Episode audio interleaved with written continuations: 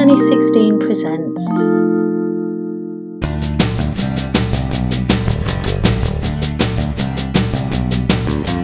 Welcome to episode 10 of I Dream of Cameras, the podcast about cameras and camera collecting, brought to you by the gang at the Sunny 16 podcast. My name is Jeff Greenstein. My name is Gabe Sachs. Episode 10!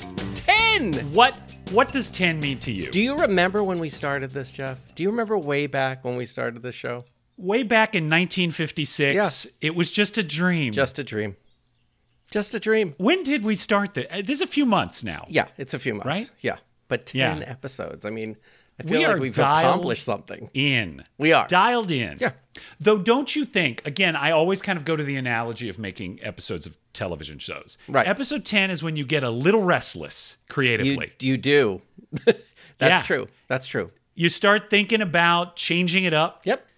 Screwing with the format. Absolutely. Maybe you do a clip show, but the clips are from episodes you never actually made. Did you yell and stuff like that? That's awesome. Okay, so we're going to screw with the format, Yes. which is exciting. This episode is entitled "How We Are Weird." I pitched this to Gabe. Gabe immediately got excited. Here's what we're going to do: we're going to talk about our quirks and preferences and strangenesses that we have in the world of photography, in the world of cameras. Obviously, if this intersects with aspects of our personalities, we will note that. Yeah. Yeah. Okay. And they will. So and they will. Let's dive right in. Go ahead. Okay, You, go first. Here we go. Let's hear what you got. You want me to go first? Sure. Okay. This I'm. This is actually a little bit of a repeat, and in a way, it's kind of a theme. You know, I don't think when we embarked on this journey back in '56 that we understood that there was this essential dichotomy in the way that you and I sort of approach camera acquisition. No, we did but not know. the first thing I'm going to say in terms of how I am weird is, even the smallest imperfection grates on me and it gets in my head and it prevents me from enjoying things. And this can be the person whispering in the movie theater, Mm-hmm. or this can be the little dent on the corner of the Pentax Spotmatic. Right. Or But or something in- you can't see, but you know it's there. Yes, we've talked about that. I actually, since we spoke, okay, so we spoke about the SL350, which I'm in love with, and I'm going to talk I'm about jealous, it a yeah. little more. I am now wondering if this is actually how the the winder was manufactured. I'm now starting to doubt that it is cracked. Right. Now, maybe that is a psychosis. Mm-hmm. What do you think? I think definitely. I not only think that's a psychosis, I think that the minute that your mind tells you it might be something wrong, you've now it's it's wrong. That's it. That's how you deal with Yeah. it. It's something wrong with the camera. So I've somehow okay. So either it is how it was manufactured, Mm-hmm. Or because I love the camera, I've come up with an elaborate denial mechanism. right. Yeah. And I don't really want to know the answer. okay. The exception, of course, I have talked about the Alpa 11 SI, which Right. is beat to hell and has paint problems and engravings and so forth, but I love it nonetheless. Do you think there's an analogy here to relationships? That when you Oh, no. love something so deeply, Yes. you forgive the imperfections, and the imperfections become part of the charm, part of what attracts you. Do you agree? I that's definitely how I feel because I get the most beat up camera you could imagine and I couldn't be happier. If it works, I'm happy. It looks worn in. I feel like it's cool. You know that stuff, but I know that I will never be competing with you for uh, the purchase of a camera. That's true. That is true. Yep. Because we are pursuing entirely different avenues of acquisition. Completely different. That's really good. That's good for us. All right, your turn. Okay, so I will start with my darkroom routine. Okay. Oh. And I feel that everything's going to go wrong at any minute, and there's no leeway at all. So the first thing I do is that when I'm loading my plastic reel, and it has to be a plastic reel, and it has to be the one with that big plastic part that I can easily thread it onto the reel. I can't do this metal stuff that's so fancy, apparently. So I have to do that. And when I put it in the dark bag, changing bag, I close my eyes really tight because I feel like that's going to make it darker. So when I'm reeling this all and That's gonna Wait, make it. it's going to make it darker. So there's going to be no chance that Is light that is going like, to leak. remember when you were a kid, you'd close Yeah, your eyes yeah. and you'd say, "I'm invisible, mommy." Exactly. Exactly. It's the same thing. So I feel like when I close my eyes, that it's going to be darker and I will reel that thing. There'll be no light leak at all. I'll put it uh, in the tank, I'll close it, and then I will be absolutely fine. I have I, I feel very secure with that. And that only carries on into the actual darkroom process where the temperature of the developer, because I haven't done this monobath thing that you have recommended, but I did buy it from CineStill. Oh, good. Um, but I feel like if the temperature is a half a degree higher or a half a degree lower, that that's going to ruin my film. So then you can imagine me putting hot water, then cold water, then hot water, and cold water until I get that exact thing. And then when it hits the exact temperature, I'm a fiend. Give me that thing. Like I'll pour it in like crazy. I'll get everything right. Okay, it's perfect. And then comes the inversion. Then oh. I have to like do okay. What did that guy say? What did that guy say? What did that guy say? What did that girl say? That girl's that girl did it wholly different. And then sort of it pr- proceeds on and on and on until the very end, and I get the negatives out and I put them up there, and I can see them. Then I can breathe a sigh of relief, but only then. Yeah, that's me. I love that narrative. Okay, and what's so interesting to me in light of what we just spoke about Mm-hmm. is that you'd think that I am someone who is super hung up on exactitude. You right. think that. Oh, absolutely. I'm really not. and that might be one of the reasons I find the monobath appealing is because I have this sort of 5 degree range. Oh boy. The lab box, of course, there are no inversions with the lab box. You just turn the knob every 45 seconds or so. Sometimes I agitate it the whole time.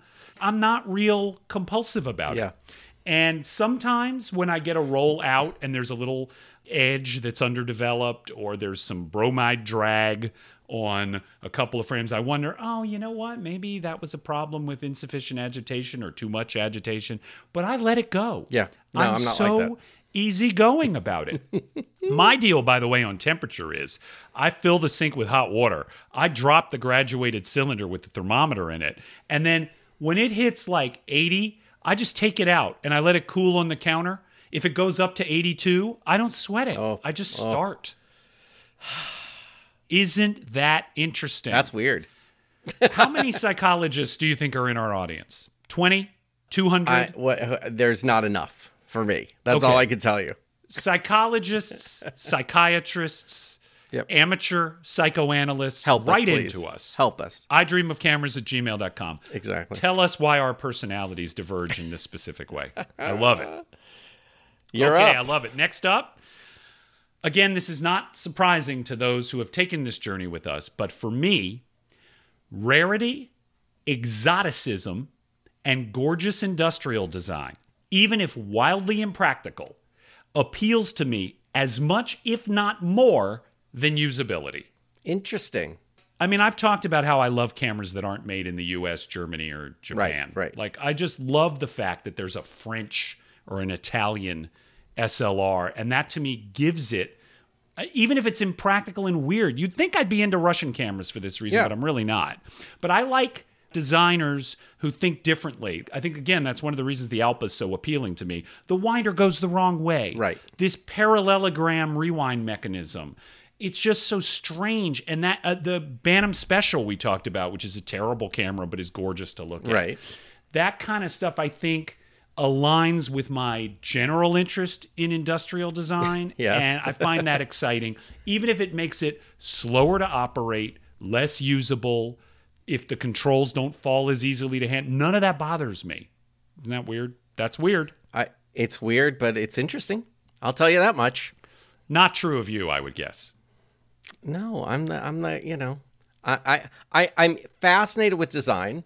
And when you've shown me cameras that I've never heard of or seen, I love them. I think they're beautiful and I want to use them. In fact, I said to you, Oh, that camera, I've got to use it. And then you said the camera's terrible. And I'm going, How could it be terrible? It looks amazing. It's so cool. You have this special cap and special lens cap. And yeah, no.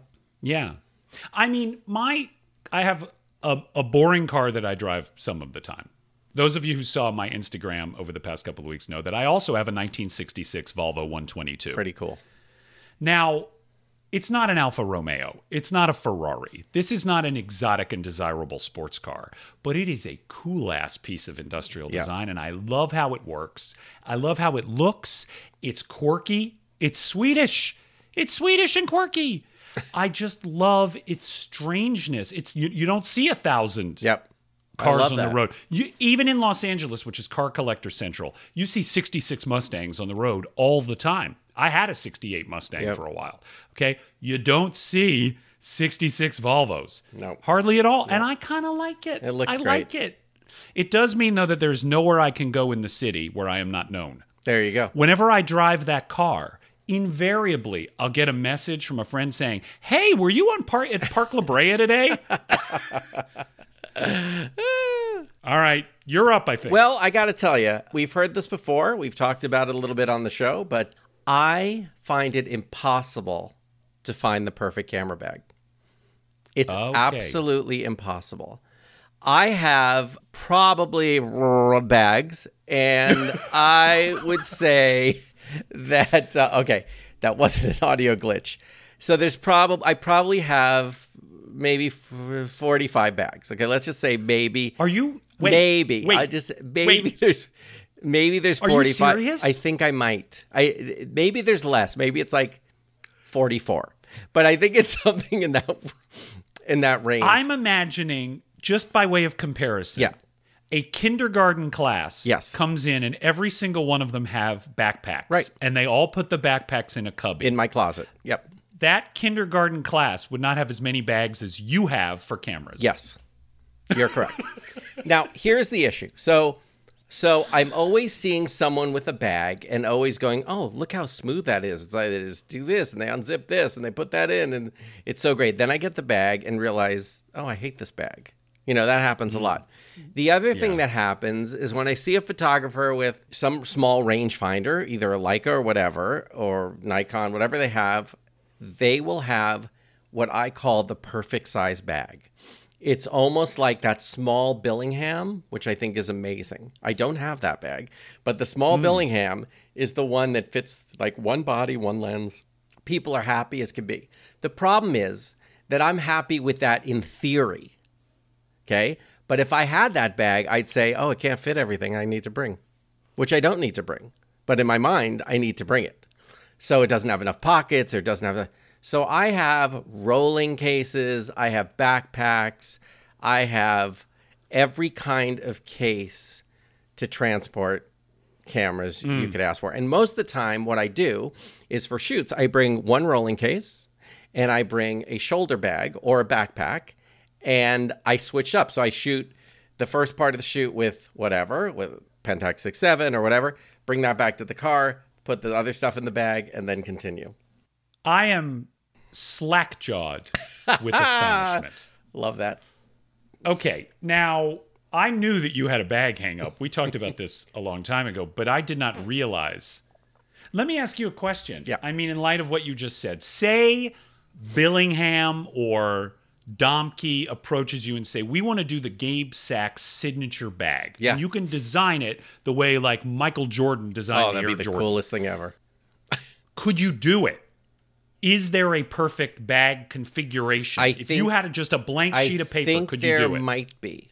And the problem is because I have a number of cameras and hmm. some of them fit better than others, but I'm usually always taking the Rolleiflex and the Leica M6. That's mostly where I'm I'm going and the shoulder bag sometimes gets heavy, so I will switch to a backpack. And I think I might be able to design it. I'm not sure. I, I've really enjoyed, you know, the fog bags, which I told you are handmade in France, that I got way Right. before they became crazy expensive.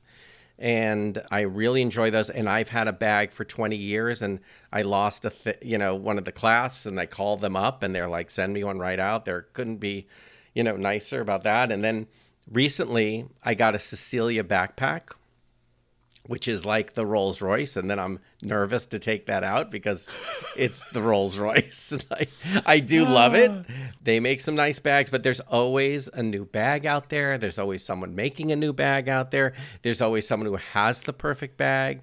And because I listen to everyone that tells me it's the best bag ever, I end up getting it. And uh, sometimes I use it, sometimes I don't. I want to hear from our listeners on this too. Yeah. I just want to hear like what's their favorite bag. I have to say this. I think you know, Gabe. I own exactly one camera bag. One, one number one, only one that is a camera bag per se. For many years, my camera bag was if I brought along a bag and I needed like something to keep the extra film or the filters or the second body in, I had a army surplus gas mask case that I it was like it was like it looked like a little salt and pepper colored Right. shoulder Oh, I know that one, yeah. that I bought at Oona's vintage clothing in Harvard Square. Nice. And that's what I would use. I didn't need a camera bag per se. Right. Years later, I got this Domke bag, which has three little vertical Yep. compartments and Velcro. You can rearrange the insides, and I use that sometimes when I'm bringing along two bodies or a second, you know, second lens, third lens. And then, of course, I have the Swiss Army bread bag, which is not even a camera bag. Right, but it's works. And I have some bike messenger bags and things that sometimes I use, but an actual camera bag, no, I do not have. Well, it's so, this is an funny because if I turn around, world. if I turn around right now, you said you have one bag. yes. I have 10 bags just in, in my eyesight. And that's not and that's without opening my closet where all the camera bags are. I'm not kidding. There's 10 bags. That's astounding. There's three rolling cases behind me and there's three backpacks here and there's two shoulder bags and whatever goes on and on. Right. I'm astonished. That's Yep. amazing and great. Okay, so I really do want to hear from our people Yeah, about their 'cause, feelings uh, about yeah. bags because that's amazing. my weird issues. Okay, next topic. Here we go. I irrationally love half frame, 110, and sub miniature cameras. I've talked about my love Yep. of Olympus pens. I've talked about my love of the Pentax Auto 110. I've talked about my love of Minoxes. I just love them. If there is a half frame camera, I'm automatically interested.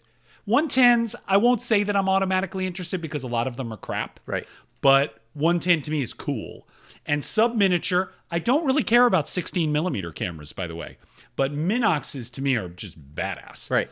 On the other hand, there are vast swaths of cameradom that I am utterly apathetic about. I'm just going to reel them off. Go for it. You ready? Yep. Hasselblad, mm-hmm. Mamiya 67, mm-hmm. Fuji Instax, Holga, Diana, toy cameras, autofocus cameras. I have 45 cameras. One of them is autofocus. Box cameras, Yep. press cameras, view cameras, really large format anything, Russian cameras, and almost any camera that was made before World War II. Interesting. Hmm.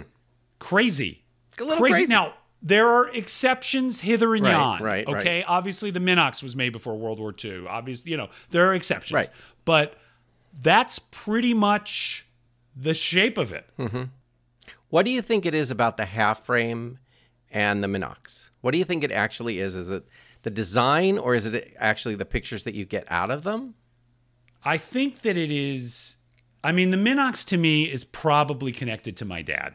Okay, good. because Okay. as I've mentioned, my dad took all the pictures of us growing up with a Minox C, and it. was the most exciting camera I'd ever seen. Because, I mean, if any of y'all have seen a Minox, it looks like no other camera in the universe. It's so strange, Right. and the, you can slip it in your pocket, and it just it barely puts a bulge in your pocket. Right. So that's amazing.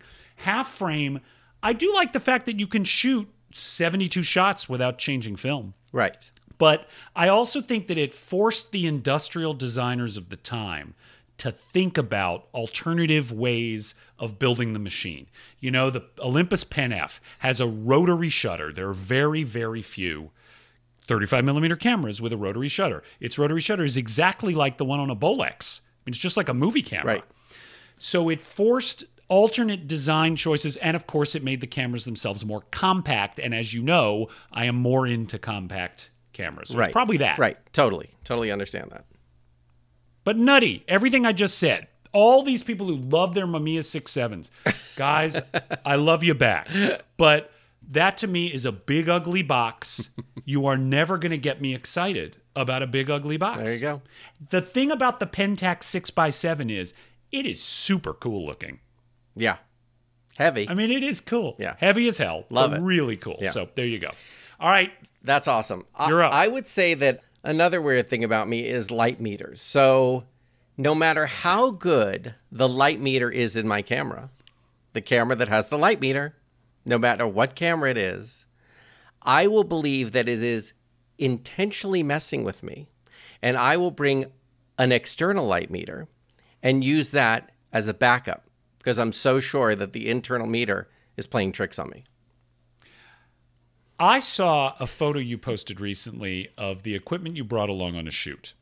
And you brought two light meters. Well, no one was supposed to see the second one, but yes, okay. I brought I brought two, and someone saw the second one. It was supposed to be hidden, but yes, there's two. Again, What if that one goes? so what if that one goes strange. out? I, I hear you, but again, you'd think for someone who is so ab- about exactitude that I would care real hard. Yep, I don't. yep. I really don't.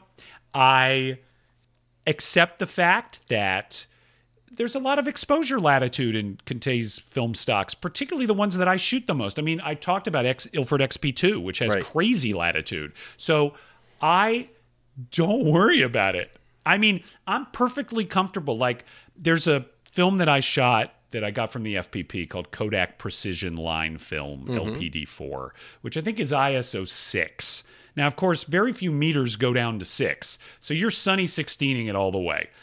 What I did was I went out, I took one meter reading the day I was shooting with it, and I just dialed that in and I shot with that all day. I never changed the meter all day. Wow, that's brave. And the pictures came out well. I know. I, I got to tell you, with your uh, recommendation of the Olympus OM1, which I decided to test out, which will lead me to another one later. yes. That uh, has a beautiful meter. I love that. You just put you get Yeah. the needle in between, and there you go. But no, I of course have to double check and things like that. So uh, yeah, that's me. There's an interesting psychological thing about the OM1's meter. You know, it has a narrower slot than a lot of the other viewfinders. Right. You know, usually there's a much wider slot and it's narrower and it psychologically makes you feel like it's more exacting. Yeah, I agree. I should Yeah. just go with it. Okay. Here's a just this is real short and real dumb, but here we go. I strongly prefer chrome cameras over black ones.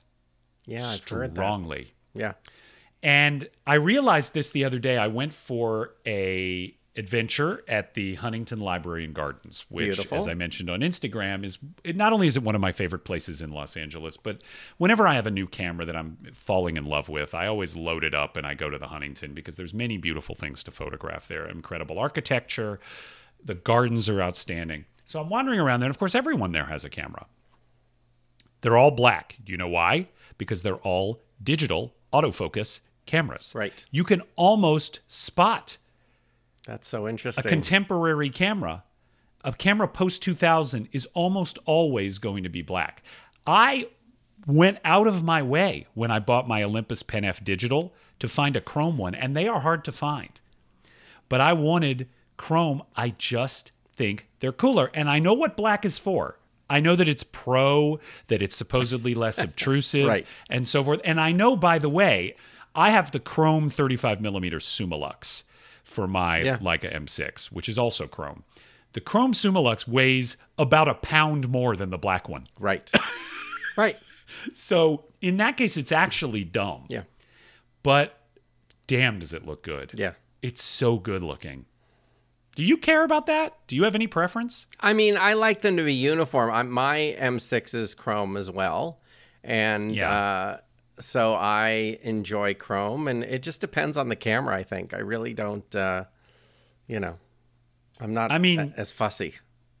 Your slightly worn, your M4 with the worn black paint Yes. is so beautiful. Yeah, that's the. And in that case, I get it. Yeah, You know, I gave my brother a Nicomat FTN Yep. that was black with paint that's worn at the edges, and it looks badass. Like brassing to me is cool. Real brassing is cool. Right. But in general, given the choice between a chrome and a black camera, I will gravitate toward the chrome one every time. I like it. Like it. On to you. Okay, so this plays off sort of what I just talked about. So this OM1 that I got, I got from KEH. It's a black OM1N. Hmm. I love it. I mean, I just, I love it. I love the size of it. It's great. And I bought, instead of just getting the lens, you know, a 50 millimeter 1.8, I saw a lens and a body. So I'm going to go, well, it's such a great deal. I might as well get the body.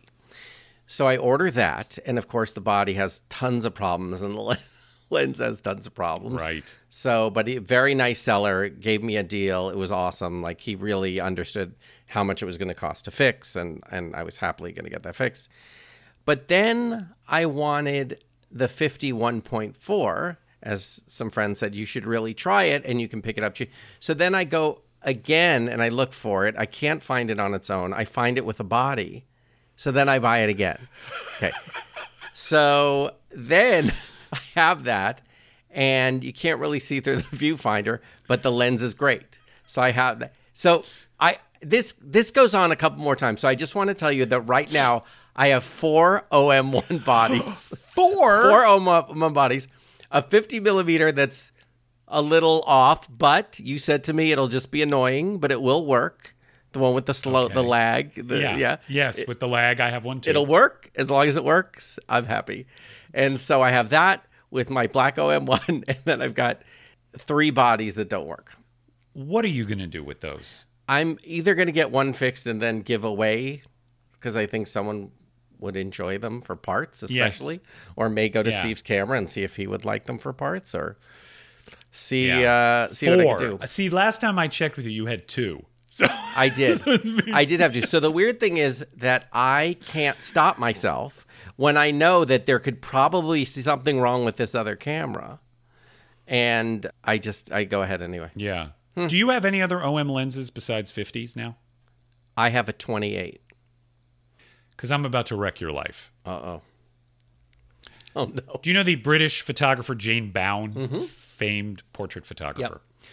I don't know if we talked about this, but her camera of choice was an OM1. Oh wow.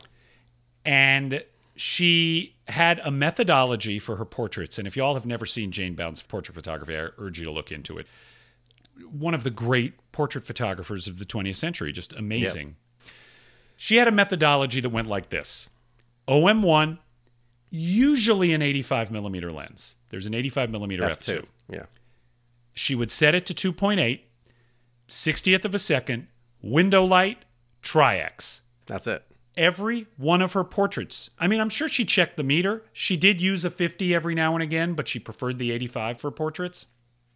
That was her methodology, time and time again. She would move the subject rather than change the meter, Smart. the aperture, whatever. She would put them in a window. Wow. Never brought along hot lights, right? Just would put them in a window somewhere and shoot that. Amazing. I think that's a great discipline. So what I'm saying to you is you may want to get the 85. Oh boy. oh no. But Another not night. to say, I mean, you got great portrait shots out of the OM1, so don't screw with it if it's working. Oh, I'm telling you. It's like, uh, yeah. And you always manage to text me when I'm just about to push buy it now on eBay. Every time I'm like going, oh, I just bought. Yeah. oh, okay. Yeah. All right. This is a short one. You ready? Okay. With the exception of T-Max 3200, Mm-hmm. I've never used a T-Max film, and I don't care for them. Interesting. Now, did you use them a lot? I mean, did you ever use them like a number of them or no? You just didn't like No. them? I just don't care. Wow. I mean, to me, if I've got, if I'm going to shoot 400 black and white Kodak, I'm going to shoot Tri-X. Right. I, I'm sure T grain is a thing. I understand the science. I'm glad 3200 exists, but I just don't care about T Max films. Should I care? I look, I I too have not really used a lot of T-Max. I did in the beginning, I think. But I do have a bunch of expired T-Max in my Ah. expired bin, which is a pretty big expired bin of film, which I'm Got it. vowing to use a lot this year. Okay. All right. I mean, it's, like I said, totally irrational. Mm. I do love T Max 3200 for certain applications. I actually got to be set photographer on an independent film Oh, a couple of years ago, which was so much fun. And I just used T Max 3200 and the 35 millimeter Summilux, which may or may not. I mean, you didn't use a Summilux for your set photography. You just used the Summicron, right?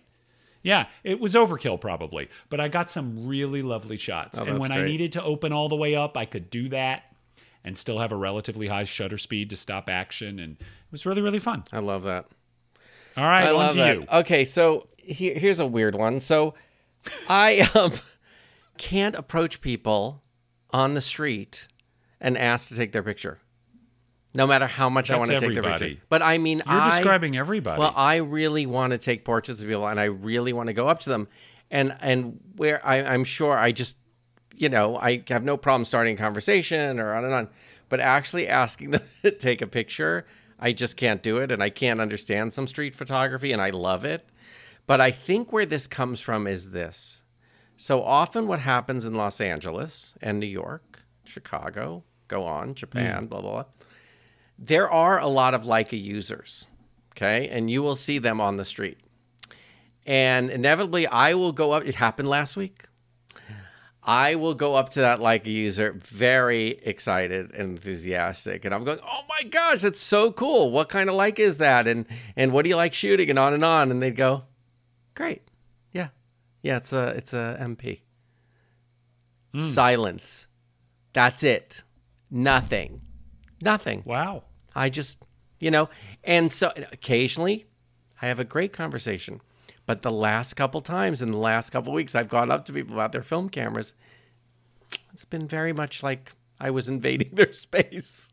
Oh, I'm surprised. I've never huh? Had that experience. Usually, I had. uh, It's funny you mentioned Chicago. I was at a uh, restaurant in Chicago when my son was visiting colleges, and I saw Mm-hmm. a guy with a Minolta CLE, Yep. Which you is know those. you don't see Nope. that often. It's kind of one that I want, kind of. Yep. I mean, I already have a Leica CL, so it's like one step away from it. A lot of people say the CLE is the best M mount body ever built. Turned out he was a photography professor at the University of Chicago, and we had quite a vigorous conversation about the merits because I had my CL with me, so we kind of compared notes. I think, oh God, that usually is a good conversation starter. I'm surprised Yeah. that you've had that experience. Yep. Were you wearing a mask? Oh, that was it. I was I was actually not I, I was not only wearing my surgical mask, I was actually wearing a Freddy Krueger mask. And that was probably the big problem. There you go. That was the issue. I think we'll talk about street photography down the line. That seems Sure. like a bigger topic, Yeah. but I'm very shy about going up to people. Uh, I did, you know, it's so funny. We were I was just talking about that precision line film. I was biking on the LA River bike path, which is one of my favorite places to go to take pictures. Have you ever been on that path? I have only once, Frogtown? but I want to go. Yeah. It's amazing. It runs along. I, I don't know how to describe this to people who aren't in LA. The LA River is peculiar enough. Yeah. It's basically a culvert. They are in the process of restoring it so that it is something other than a concrete channel. Okay, if you saw Grease, the climactic race in Grease takes place in the LA River. That's what the LA River looks like a lot of the time. There's no water in it, it's a concrete culvert Right. alongside this culvert, which is now being restored, and they've done some planting, and there's now water in it a lot of the Right. time, is the I 5 freeway, which is a huge interstate that runs north south through the center of Los Angeles. Between I 5 and the culvert is a narrow bike path that's protected on both sides. But when you're cycling north south on this path, you have a freeway on your left and this weird river on your right Right. and it's very stark and very strange and a great place to take pictures. Oh, that's I had my camera loaded Right. with precision line film LPD4. Right. I'm cycling along. Usually I only pass other cyclists. Sometimes I see people walking. I see a gentleman with a thick mustache, this burly gentleman, walking toward me, and he is carrying a fish Oh my god! and the fish is about two feet long, and he is clearly just caught. I think it was a bass, and he is walking along. He doesn't have a fishing rod, so I don't know what did he what did he do? Club it? Punch it in the face? I don't know, but he's carrying a fish, and he had a great face, and I'm like, I cannot pass this up. And I said, Sir, may I take your picture? And he was kind of taken aback. And then I held up the camera and I realized he didn't speak English. Right. So I held up the camera and I pointed to it, and then I pointed to myself, and he smiled. And so I took a picture of him, and I got one of my favorite photographs. And so I was rewarded for taking the time to do it. But I do think that there's a creeper thing, particularly like a Yeah. guy with a Yeah, camera. no, I- there's I a get that. creeper thing. I saw a picture today when I was out walking of these two children. I was on the beach today. I went on the beach path Yep. In uh, Manhattan Beach. There's an amazing bike path there. And I saw these two children playing by this um, umbrella table, and there was a scarf that one of the moms had that was like blowing in the wind. And under any other circumstances, I would have taken that Right. photograph because it would have been very um, uh, Lartigue. Yes. It would have been Lartigue-ish. Yeah.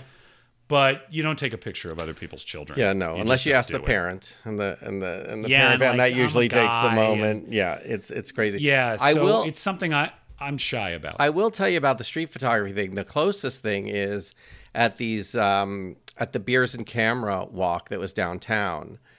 I ended up photographing, which I do every time I'm on one of these, is I photograph everyone in the group doing their thing. yeah. And I Yeah. love doing that. And I mean, I love, I see the attraction of, you know, street photography and getting people doing their thing, but that's, that's sort of been my taste. And Yeah, it's a little easier on a camera walk. You know what you got me thinking? Maybe the way to do it is get a female photographer as your buddy. Right. And go out shooting Right. together.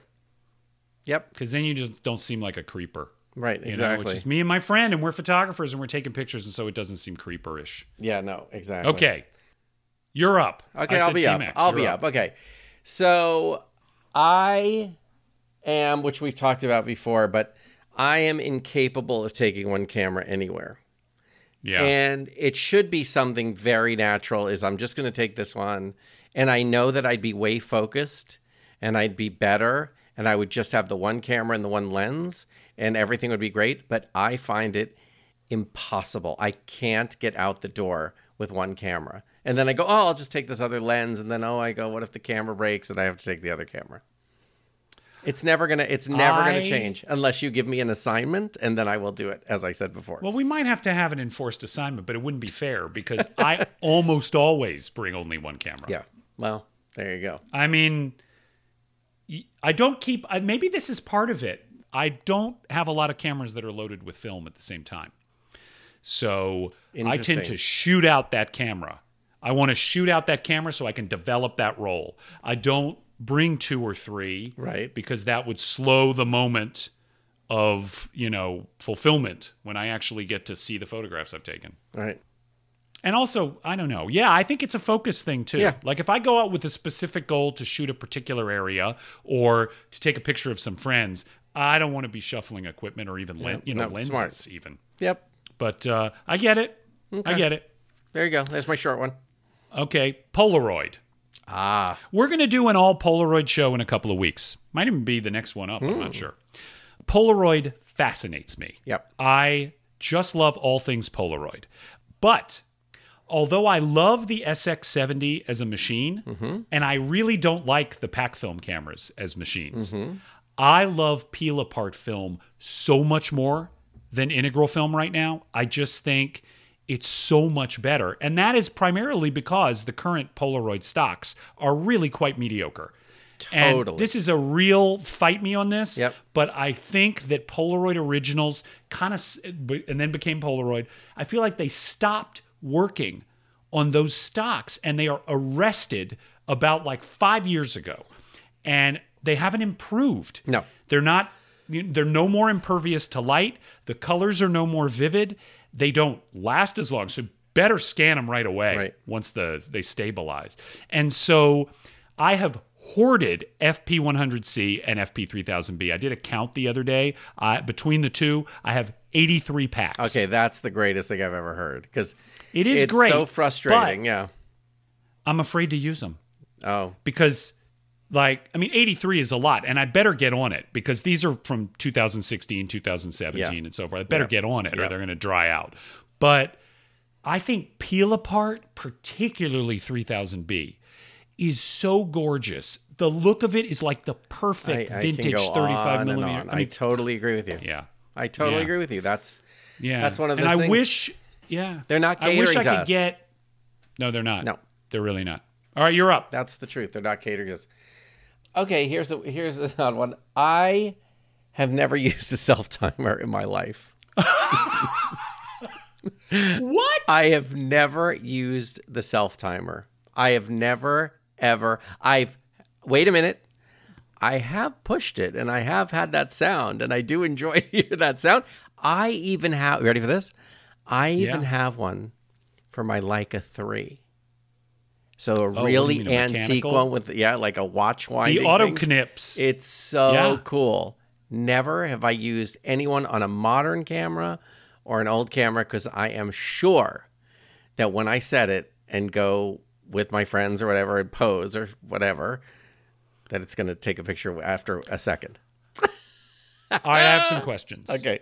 Okay, this is good because first of all, you're clearly not a narcissist. That's really nice.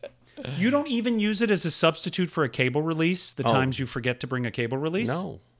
No, no, won't do it. Can't do it. I do use a self timer. I'm impressed. I mean, sometimes I don't know. Sometimes I'm on a hike and I want a picture of me and my bike. Yep. I'm very bad at, at taking my own pictures. Yep. I don't. It's so funny. I just posted one right before we recorded, and it's from when we. It's from when I was testing the uh, camera on my new iPhone. So I take pictures of myself every once in a while, Right. but there's no art to it. I don't know how to pose. I don't know what face to make. I never look at the camera. But I think I have used the self timer on just about every camera I have. Um, that's a fascinating quirk. I love that. Now that. I'm going to have to try it, but I just I can't. You know the Olympus X. Do you have an Olympus XA? Have we talked about this? no. The Olympus XA4, which, as I've said, is a camera that I love, it has a switch on the base that you open to put it in self timer mode, mode, and this switch becomes a foot to stabilize the Oh, camera. Oh, that's ingenious.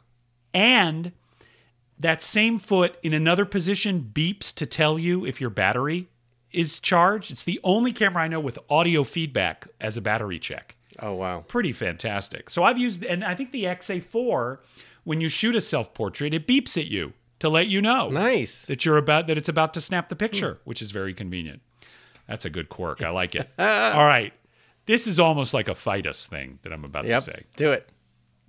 The photography of Miss Annie Leibovitz Yes. does nothing for me. Oh my goodness. Oh my goodness. Now, now wait. Now, I, oh, I have so many things. Okay, first of all, explain I think it's phony. The I setups, the giant setups. Everything about it, I think, is phony. Okay. I am never unaware that a photographer's hand has set designed this whole thing. I am never unaware that enormous amounts of assistants and so forth have set the scene. I know that these pictures are great. Whoopi Goldberg in a tub of milk. John Lennon and Yoko Ono on the cover of Rolling Stone. I know that these are important photos and interesting photos, but to me they are phony as hell. And they epitomize kind of the worst celebrity culture kind of photographs. Like Jim Marshall, his photographs of like musicians are, you know, Johnny Cash giving the finger. Right. That is Brilliant. 10,000 times better Yeah. than any Annie Leibovitz photo. And I think portrays the essence of the subject so much better. It's almost like Leibovitz has an idea of what she wants to say to you about Bette Midler, and then she creates a set to dramatize her point of view Right. about the subject. right. Do you think I'm wrong? Well, Fight me on I this. okay, I'll fight you on this because I I enjoy her work. But do you also? Let me go back to something else. Do you have a problem with photographers working by committee? Because as we know, there are very famous photographers right now that will take the shot, and then there's someone who's doing processing, post processing. That everyone has sort of their Yeah. thing in the picture, and the final picture is really, you know, the product of like ten people. I, I think there's something a little phony about that. Mm-hmm. I mean, I just watched the documentary, um, the September issue Right. by R.J. Cutler, which is one of my favorite documentaries, Right. and it's about the Vogue September issue. Right. And they've decided to have Sienna Miller on the cover, and they get a photographer, and God forgive me, I don't remember the photographer's name that they get, but the photograph they ultimately use is the head from one shot and the neck and body from a different one. Right. Right. Uh, okay, okay. I know technology gives us the ability to do that, but I don't know. Is that the uh, that that pose never existed? Right. That's a pastiche, and I I don't know why I'm all about authenticity or something. I don't know what it is, but You know, I watched that documentary, which I told you about, this amazing documentary about Helmut Newton, Right. um, which is on Kanopy with a K. And if you guys have an American library card in a major city, you can see this documentary. I forget what it's called, but it's from the 80s and it's Helmut Newton at work. He works so nimbly Yep. and with with you know no assistance maybe his wife june who by the way rest in peace just passed away yesterday alice springs aka june newton passed away this week a great photographer in her own right sometimes she hung around while he was shooting Right. which is very interesting when there's like eight nude women on the set Right. but he had a, such a feel for poses for the human body Right. for flattering ways to show the face the body the shoulders Right. the legs and just watching him work that to me is a portrait artist you know So maybe you just like- don't like the production of it. Maybe the Probably. because that's that's what Annie Leibovitz um, her sort of specialty is those big production pieces, and I think that's something. I will on a side note that when I sold my very first show, I lived in London Terrace in New York in Chelsea. It's one of the first buildings ever in Manhattan. And um, she lived there. That's where her place was. So oh she and susan sontag so e- every in the afternoon, I would come home from editing, and there would be boxes of her pictures just sitting there by the doorman, and it took every. Wow. I was like, like, is can I peek at all? Like I was trying to see if I could see, but no. I mean, they were delivered all day. It was very, very exciting to me. But Uh, um, and also, and and another side note is that my very first deal, which was at Universal, where you were my Yeah. friend. Um, Yes. Do you remember? Um, she was there. She was shooting. Um, come on, chairman of the studio when we were Uh, when we Lew were there. Wasserman? When we were there, Lew Wasserman, and uh, I watched her shoot when they were going across to the big black tower. Oh, well, that was probably that was really cool. exciting, and it was just her. Interesting. Yeah. Well, you know, I could be wrong. No, I understand. there seems to have been a real push Yep. over the last 20 years to try and position her as a great American photographer. And it seems very self consciously designed to put her in the pantheon alongside people like Mary Ellen Mark, Right. you know, and I just don't see it. Yep, I, I don't see it. Oh, and this is just a little corollary, Yes. which is not really about Annie Leibovitz per se, but when there are lists of every all the best photo books, my favorite photo book of all time is The Best of Life magazine. And I don't know why people don't talk about that when they that book probably had more to do with my interest in photography than any other book. Wow. Do you know the book I'm talking Yep, about? totally. it's amazing and it's got all i mean life of course was an incredible boost to photojournalism and large format photography and all the other things that we associate with the photographic revolutions of the 1970s and the best of life is the best of life Yep. it's amazing Exactly. All right you're up Um, I would say, and I think we're getting towards the end. I, Yeah, I only uh, have one more. I've got to tell you that I know nothing about repairing cameras, and it's very, very frustrating to me. I wish I knew, but I will try to repair it Hmm. as if I know what's going on. and I always go too far. Like I'm just at that point where I go, hmm, should I? Maybe this is the problem. And then I go too far and there's an issue. And I convince myself. I the other thing I convince myself about cameras is when they need batteries, okay? And I put them in the right way, I am sure the reason they don't work is because I'm going to put them in the other way. and something in my head tells me that you know what? Ah. You know what? It's going to work. I'm going to be the one where it's going to work if I turn it in the opposite way. Yeah. No. It doesn't work so well. that's fabulous Yeah, I'll tell you. the battery thing is awesome. The battery thing is That's great. It's so true and I tell you I um, ever since you got me hooked on this thingy, this this whole thing, I've, so I've good. gotten these cameras and put them in, and yeah, God, yeah, I have one more. Did I tell on. you, by the way, Yeah. apropos of the thingy? Yeah. Okay, I'm going back to the SL350 Yes. since that's what I've been shooting with. This is a PX625 camera. It uses that battery that we've talked Right, about right. that requires the thingy. The Italian gentleman I purchased this from had the meter adjusted so that it can use the contemporary alkaline battery. So it's a no thingy camera. Well, now I'm really jealous of your no thingy camera. That's very cool. But I'll tell you something. I I kind of wish it used the little thingy, Yep. but I checked it with every other light meter I've got and my iPhone light meter and so forth, and it is right on the money where it is right now. So I'm not going to screw with it.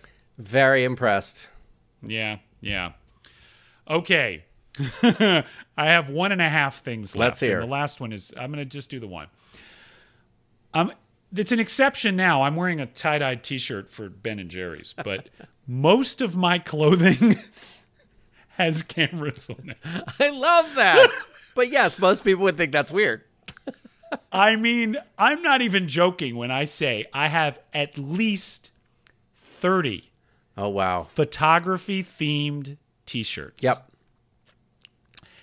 and three of them come from our website Yay. idreamofcameras.com but you know i just the graphic design pictures of cameras pictures of camera batteries pictures of camera dials references to film stocks do you know the classic um, john and paul and george and ringo Yes.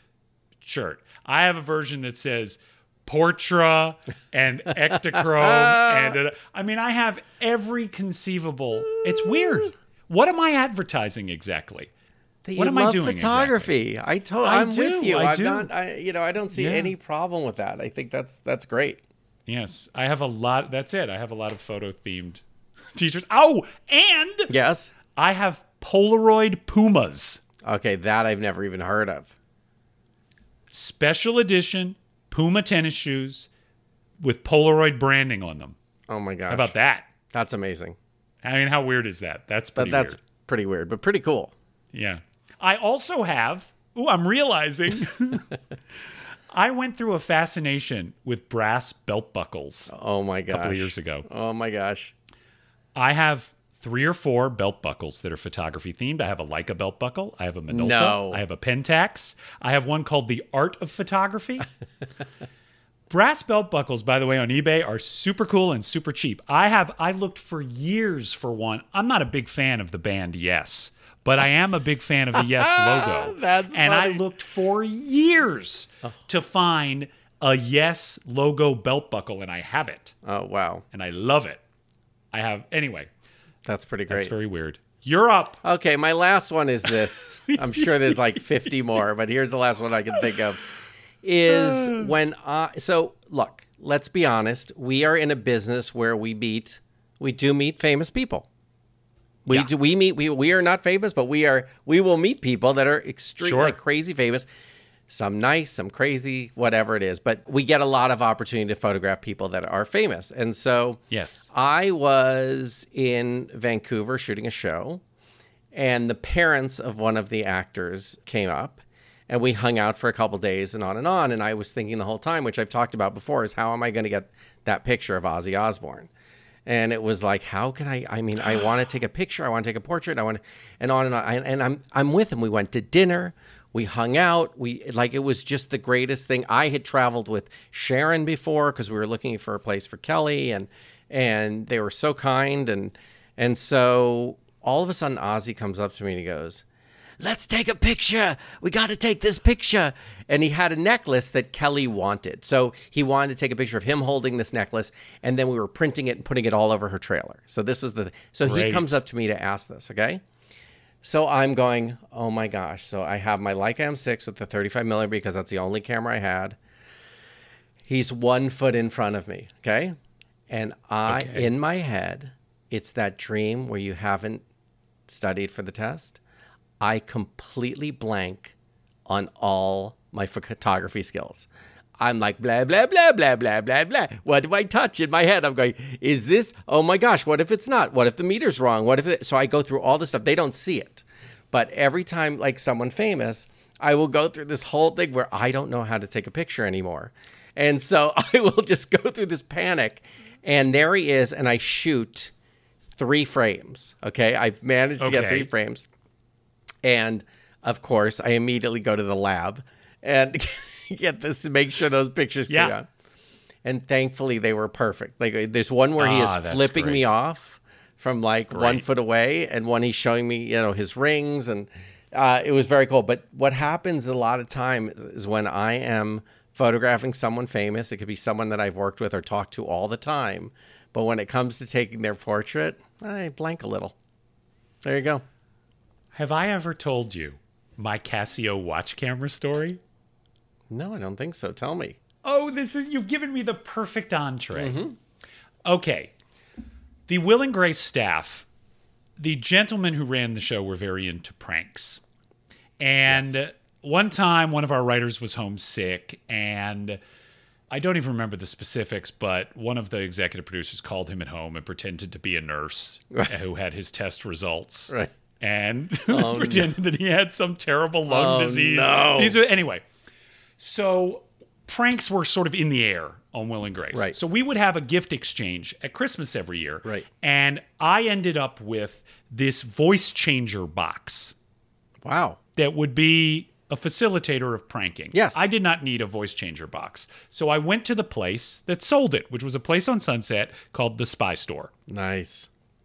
I looked around for something that was an equivalent price that I could exchange it for, and my eyes alighted upon a Casio WQV3 watch camera. Oh my gosh. Now, this is 1999 or 2000. Okay, so nobody has camera phones. All right? Yep. You with me? Yep.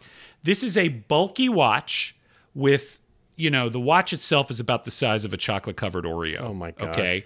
But it just looks like a digital watch. But in the front of it is a little camera. And there's a button on the watch that you push to take a very low quality but color photograph. And when I say low quality, these photographs were 256 by 256 pixels. Oh my gosh. That's crazy. So it's like a, you know, when you took a photograph of someone, it was like a Rorschach of that person. Like, okay. so I got this photograph, and this was coincident with the time when Will and Grace started to have all of these cool guest stars. right. The first of whom I believe was, I want to say Matt Damon. It was either Matt oh Damon Oh Gosh, or Cher. Yeah. And so I happened to have the watch camera and I was taking pictures and I thought, ooh, I'm going to take a just a surreptitious portrait of Matt Damon. Right. So I get this very great picture of Matt Damon kind of standing off to the side with his arms folded and his he has great arms. Right. And he's watching the scene. Over the next 6 years that I was on the show, I surreptitiously photographed every guest star that we had on the show and every celebrity who visited the show. Amazing. And I had a Confederate in our script supervisor because what she would do, she was the only other person who knew I was doing this. Right. She would call the person over to like check a line or something. And while they were distracted, I could snap the portrait. Perfect. Okay. Perfect. Warren Beatty and Annette Bening came to the Uh-huh. show one night, and I was courting Warren to guest on the show, which he never did. Uh, Right. This is apparently classic Warren Beatty, is that he would flirt with people for a very long time, but you could not get him to Right. actually Commit. get do the show. Right. But he and Annette came to the show, and I got a portrait of them. I got one of Britney Spears. I got one like people who didn't do the show during my tenure but met with us. Right. And at the end of my time on Will and Grace, I printed them out and I had them bound in a book and I gave them to every member of the writing staff. That's so great. That's so great. I think it's on my Instagram, but I will. Re- I finally posted the entire, and there's like, I think there's something like fifty or sixty photographs in the series. That's fantastic. It's a, way back on my Instagram, but I will repost it. That's exciting. with this episode. I love it. Yes. So I've never had the opportunity to photograph a celebrity who was aware I was photographing them. So good. The uh, the title of the book was "The Stars and Near Stars of Will and Grace Creepily Observed." Fantastic. So great. Is that the end of how we are oh, weird, wow, Gabe? so Is that fun. the end of that it? was that was it. We didn't tell each other. We just went with it. this was fantastic. So All right, good. so here's a great opportunity for listener interaction. Let's hear about how you're weird. Exactly. I mean, this is a lot of weirdness we've offloaded on you guys. So cool. Uh, Tell us. you know to find us at idreamofcameras at gmail.com. You also know that we have a website, idreamofcameras.com, and we have Instagrams for our respective selves and also for the show. So please check in. Please. And we have some thank yous. We do have some thank yous here. Go for it. Um, I want to thank Simon Forrester of Classic Lenses Podcast for these beautiful caps for my Nice. Ikoflex 1A. They're just terrific. Beautiful 3D printed. It's so, oh, they're awesome. Red and blue and they're fantastic and and you should go visit his site because he's got amazing stuff there. I mean, very cool and they snazz up your cameras. So I love that. Right. And of Excellent. course, uh you know, Keith Greenstein, who is our amazing logoist and artist and copyright. I can go on right. and on uh, all those Yes. talents. And then Fred Corey for our amazing music and theme. Thank you, thank you, thank you. And what else you got? That's it. This is episode 10. What happens after episode We made it to 10? 10. That's the moment. We made it to 10. Double digits. Only 90 So- more to syndication. Ah, so exciting. All right. Thanks so much for joining us once again. Thanks for spending an hour of your time with us. And Gabe, take us out. Enjoy your weirdness because we all have it. Do you agree, Jeff? I agree. Good night, everyone.